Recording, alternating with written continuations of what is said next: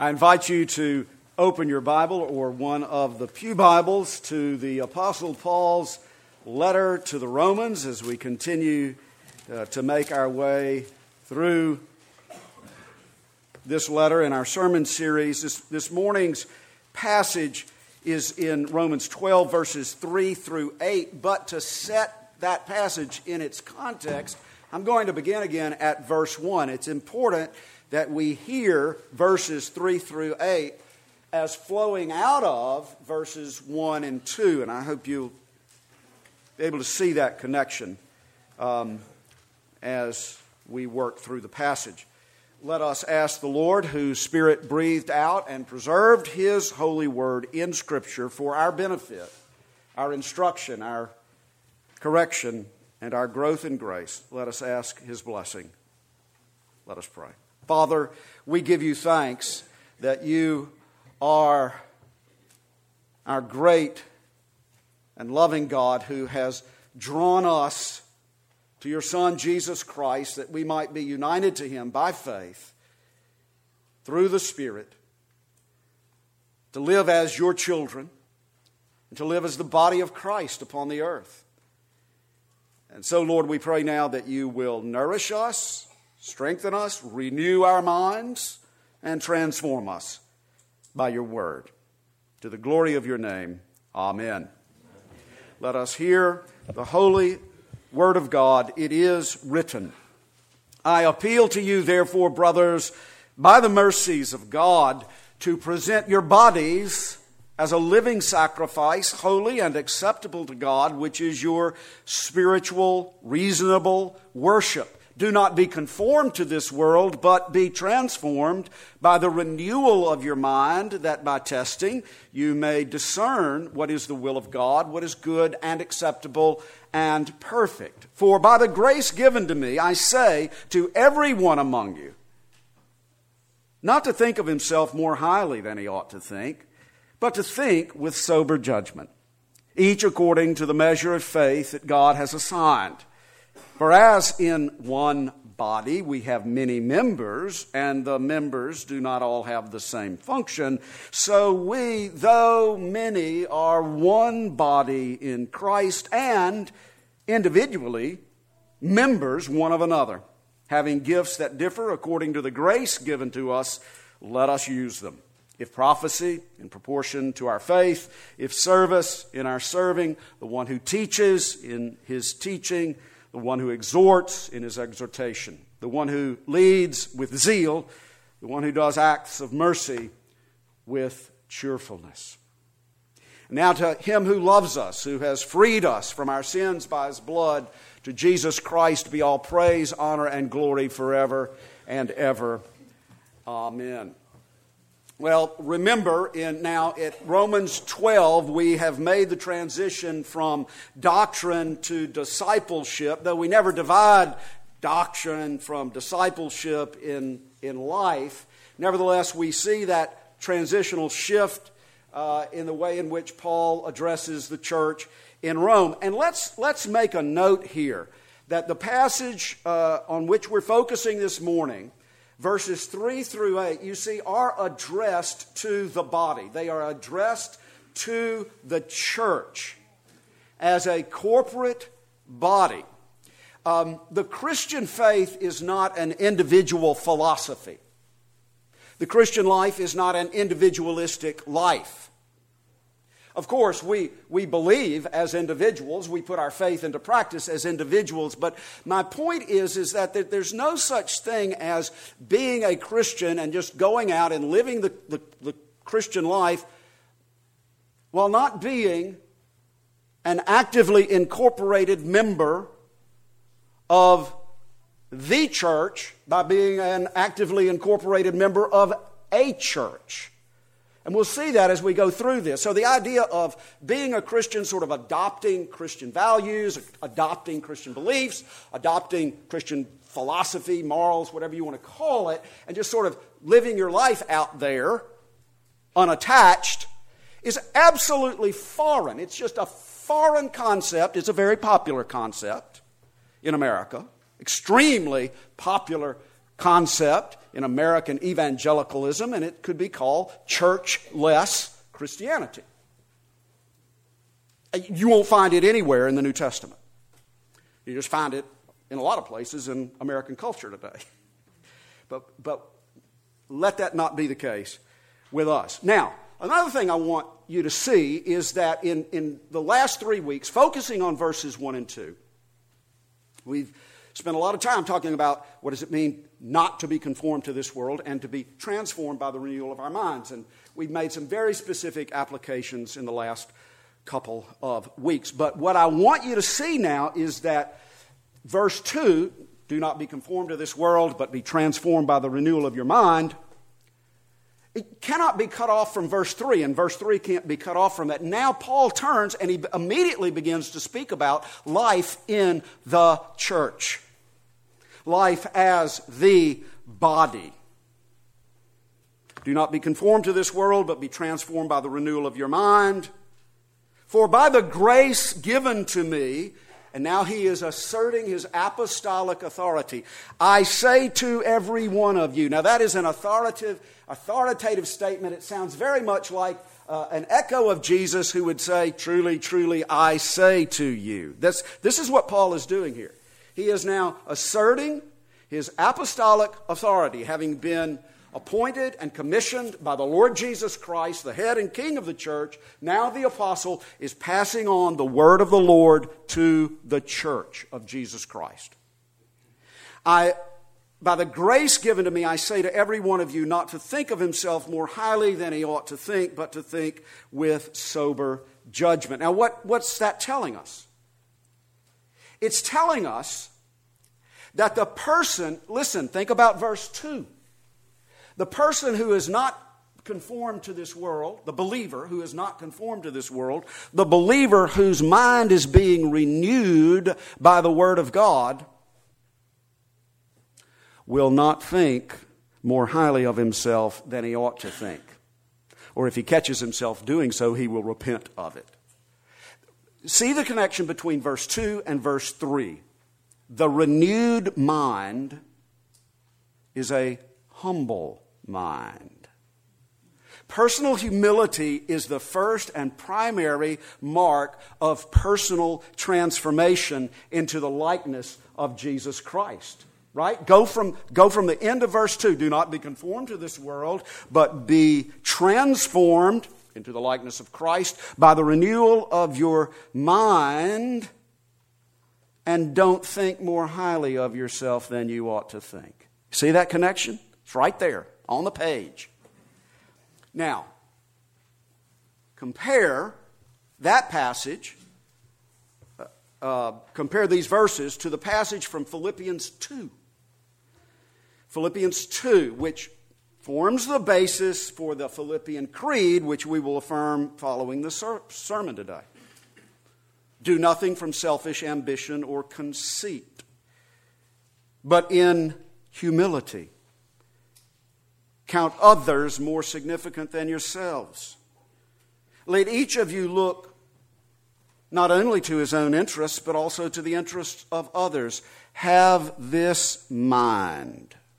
Have this mind among yourselves, which is yours in Christ Jesus, or which was also in Christ Jesus. Have the mind in you and have this mind among you corporately as the body of Christ. The mind of Christ Jesus, who though he was in the form of God, did not count equality with God a thing to be grasped, but emptied himself by taking the form, making himself a servant.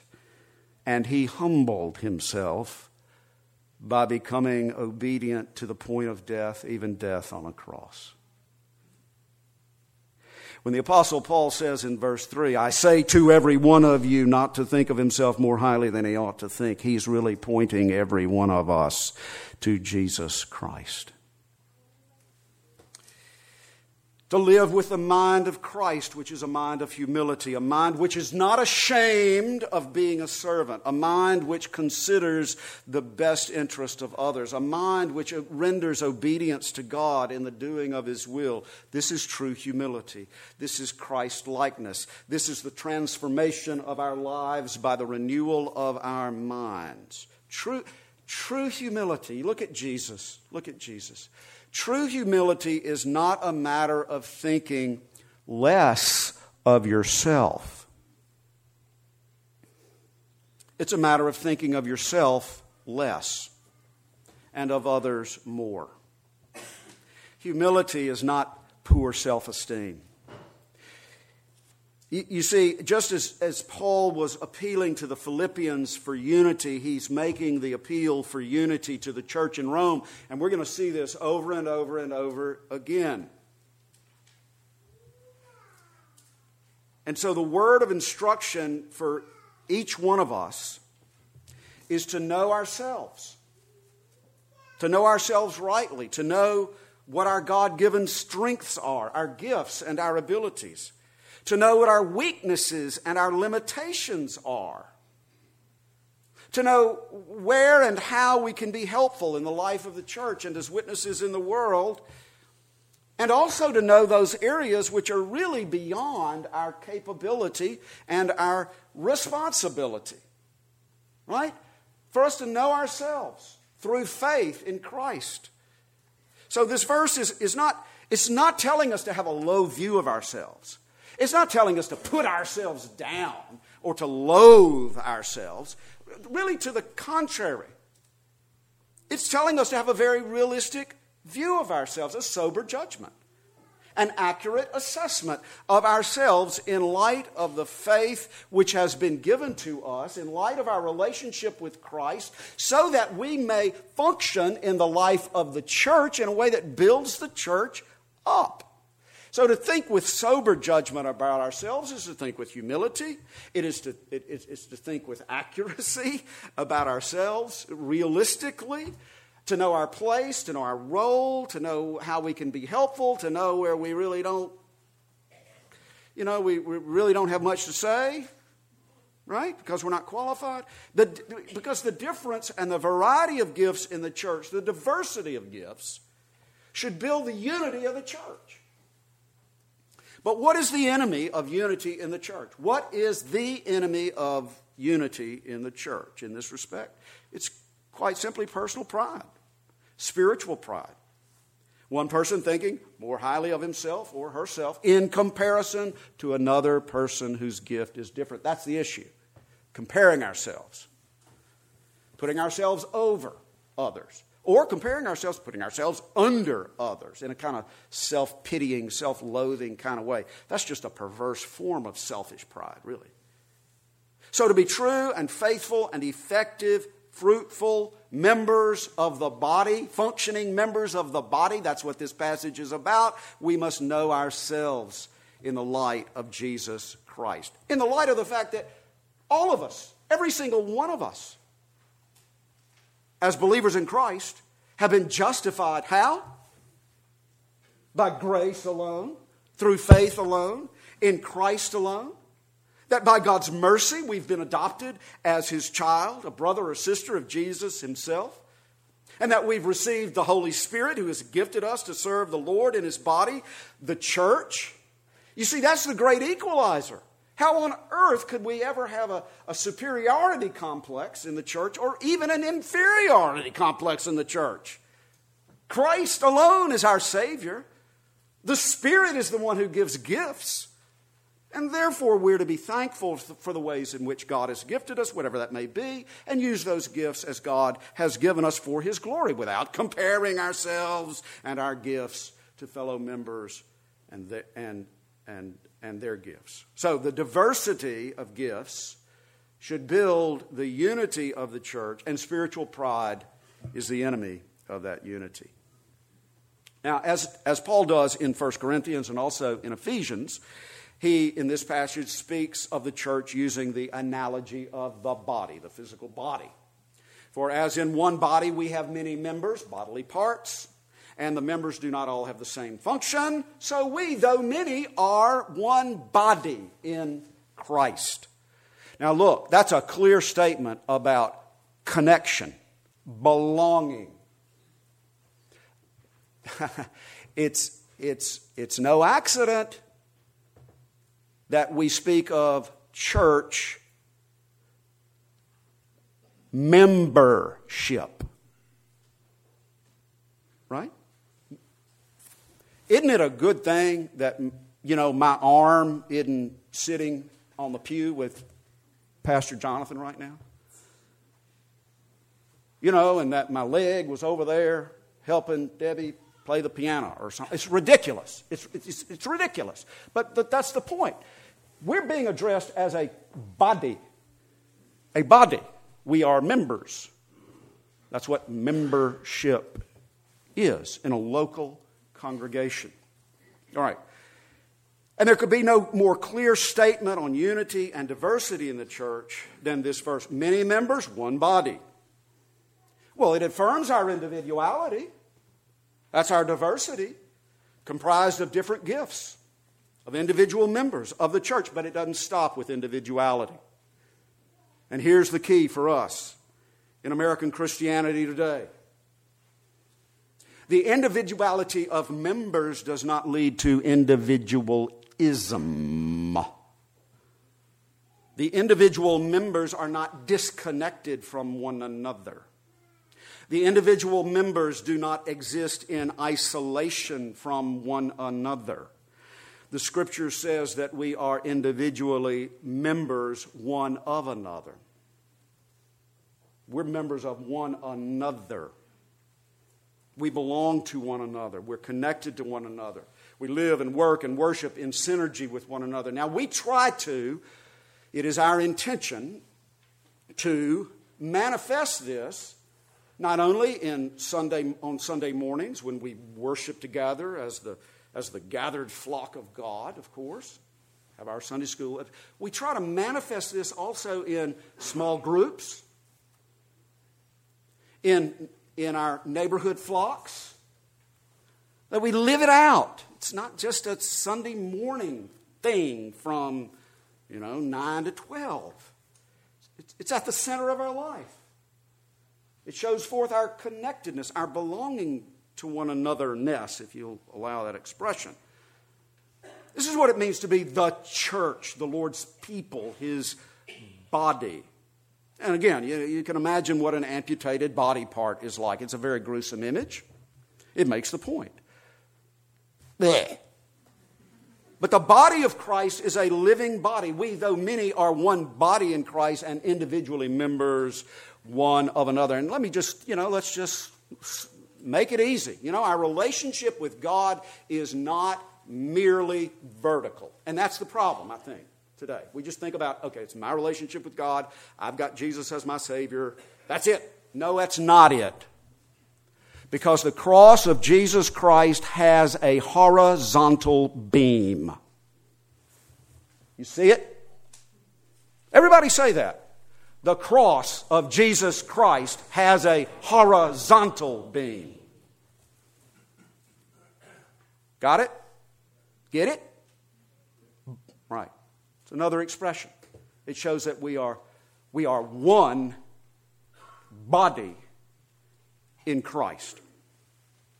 And our bodily parts our physical bodily parts, you know, are not in competition with one another. They do not work in adversarial opposition to one another, even though they do not all have the same function. So the fact that the members of our physical body do not all have the same function means that we can walk and talk and chew gum all at the same time, and that's wonderful. Diversity works in unity. The same is to be true, real, evident in the life of the body, the church of Jesus Christ. So, Paul makes the application. Having gifts that differ according to the grace given to us, let us use them. So, there is, again is the admonition for all of us to use the gifts which God has given to us. Let us use them. Now, on the one hand, we had the warning not to think more highly of ourselves, and now Paul is saying no excuses, no false humility. Because, you know, oh, well, I'm, I really can't do anything. But, but, but yeah, false humility is a, just a guise for apathy and irresponsibility and a lack of accountability in the life of the church. Paul says that ain't going to work. You've got gifts, use them. This is the stewardship of our lives time, talents, all. This is the presentation of our bodies as a living sacrifice. Having gifts that differ according to the grace given to us, let us use them. In 1 Corinthians 12 and then in Ephesians 4, Paul also lists gifts of the Spirit, and the lists, the lists overlap.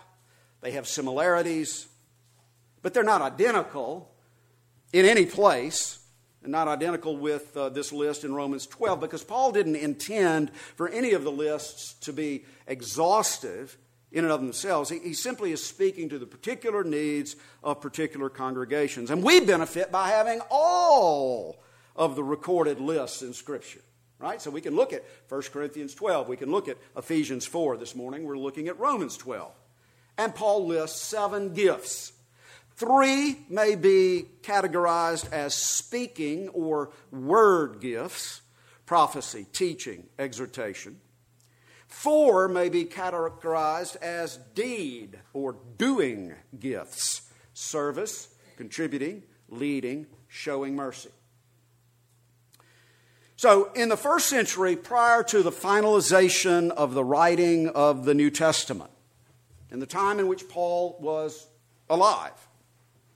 There were those in the New Testament, in the, the first century church, who were gifted to speak prophecy, that is, the special revelation of God spoken to the first century church. In Ephesians chapter 2, Paul says that the church is built on, quote, the foundation of the apostles and the prophets. That refers to the Christian prophets of the first century era, the apostolic era. The apostles themselves were prophets speaking the revealed word of God, much of which now is recorded. It is the, it is the written word of God in the New Testament documents. The apostles functioned as prophets, and there were other prophets. And, and these prophets were gifted to speak of things to come in the future, as did the Old Testament prophets. So, for example, in Acts chapter 11, uh, there's reference to the Christian prophet Agabus, who prophesied the great famine which was to occur and did occur in the first century and affected the Christian community. But today, now that we have the canon of Scripture, the, the completed New Testament, there is no more new revelation of God for the people of God. Today, the preaching of the Word, rightly expositing and rightly applying the Word of God written in Scripture, based upon the apostles and the prophets, this is a form of prophecy in the sense of speaking forth the Word of God to the people of God, but not in terms of telling the future but again, speaking the word of God as re- revealed in Scripture to the people of God. But let's be clear there is no new revelation. There may be better, clearer insights into the revealed word of Scripture, but there is no new prophecy in the sense of new revelation, no new word of God with a divine authority on the level of the Holy Scripture. So, whenever anyone tells you that he or she has a new revelation, a new word of the Lord to direct the life of the church, to change Christianity, a new revelation with divine authority to be followed, do not be deceived. What's new? Is not true. This was the delusion of Joseph Smith, who founded the Mormon church based upon the supposed new revelation he received from God and added it to the Holy Scriptures. Or shall we say, the prophet Mohammed and his writing of the Quran to correct the so called errors of the Judeo Christian scriptures.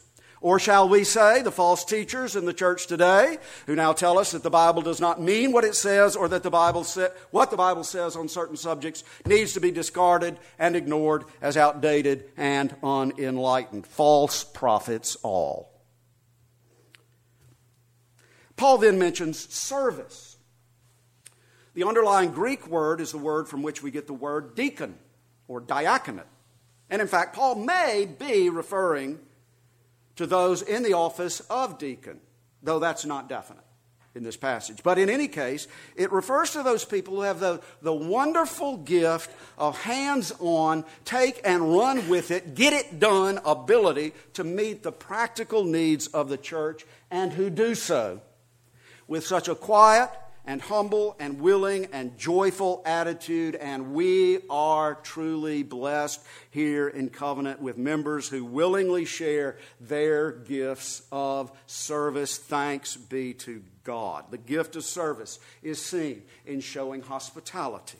Hosting wonderful fellowship, giving special care to church members in need, taking care of the building and grounds, doing what is necessary to provide orderly services of worship on Sunday morning, ushering, preparing for the Lord's Supper, taking care of our children in the nursery. Wow, what gifts of hands on service.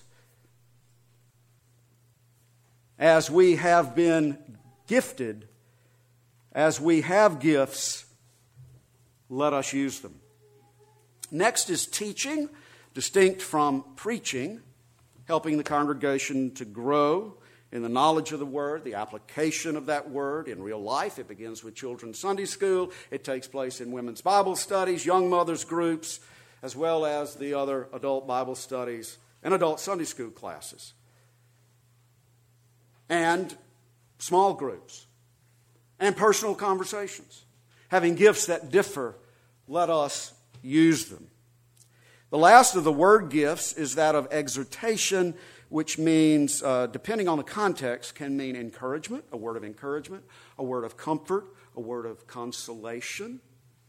Probably has to do with offering counseling, not in a professional sense, but in personal conversation, in the context of friendship and fellowship in the church, conversation based on Scripture, in which we or a member uh, uh, offers advice or sympathy, wisdom to a believer who needs someone to come alongside them. And by the way, that's what it means, literally. The word means to come alongside. It's the word used of the Holy Spirit, the paraclete, the one who comes alongside to comfort, to encourage, to console.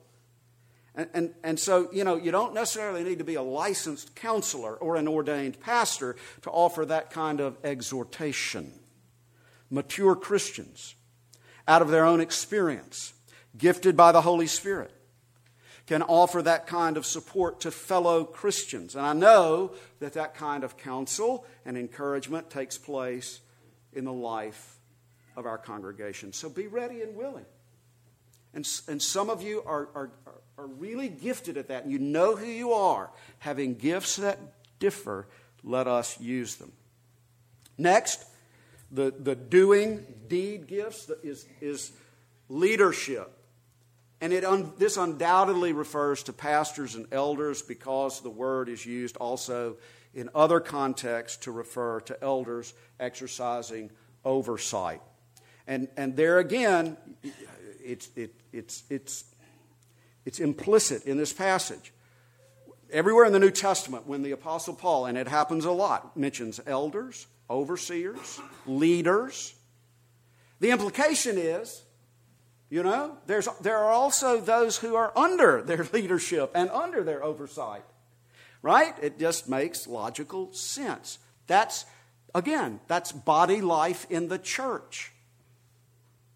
body life in the church, connected life in the church. I, and I can assure you that our elders are indeed leaders who exercise spiritual oversight with great care and humility. And I've seen spiritual growth among our elders over the last seven years like I've never seen before in my 34 years of ordained ministry. It's been quite a journey. We're blessed. I'm thankful. But again, the mention of specific leaders implies a corporate body under leadership, under oversight. It implies a covenanted membership. It implies body life, connectedness.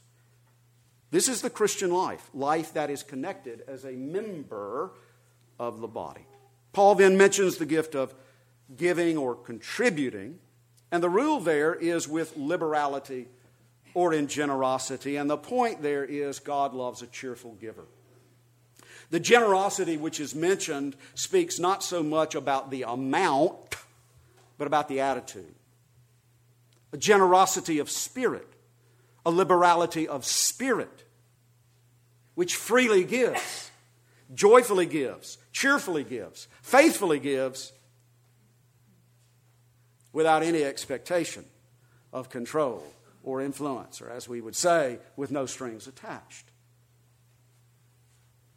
Right? Because you've given yourself to the Lord. And then the giving of your financial gifts follows freely.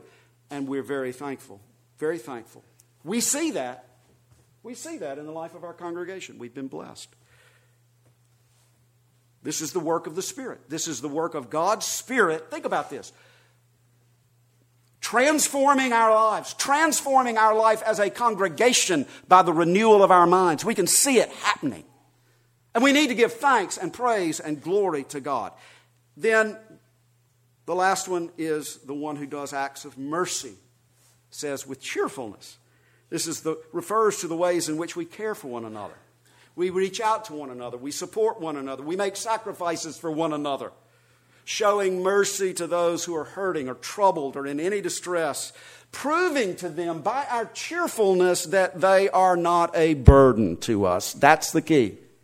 The way we care for hurting people, to do it with cheerfulness so that we, they know that they're not a burden but rather that it is our joy and our honor to serve them in the name of Christ any way that we can. This is the key the key to our life together, taking care of one another in ways that show that we actually belong to one another because we, though many, are one body in Christ and individually members of one another.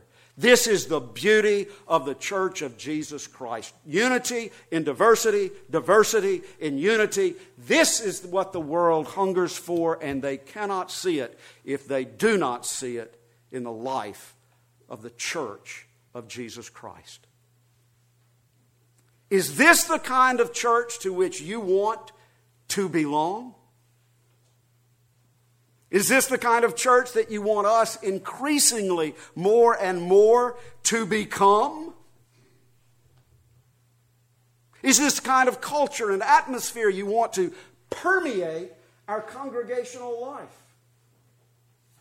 I hope you do. I pray so. I believe that you do.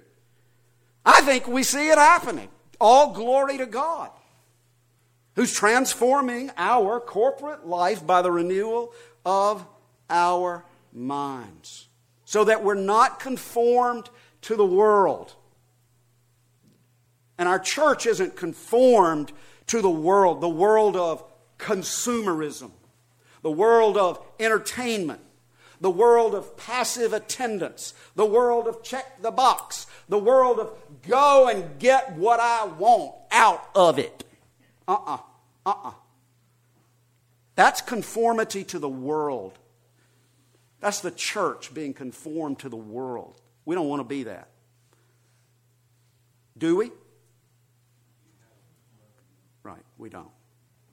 Okay.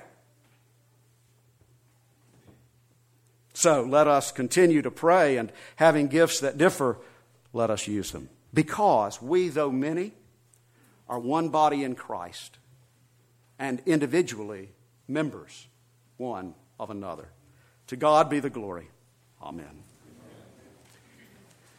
Father, we thank you for loving us so much that you speak truth, which builds us up and gives us life. We pray, O oh Lord, that your Spirit will work your word in our hearts and grant us that grace that we together might grow into that full spiritual maturity which is in Christ Jesus our Savior, and to his name be glory, honor, and praise. Amen.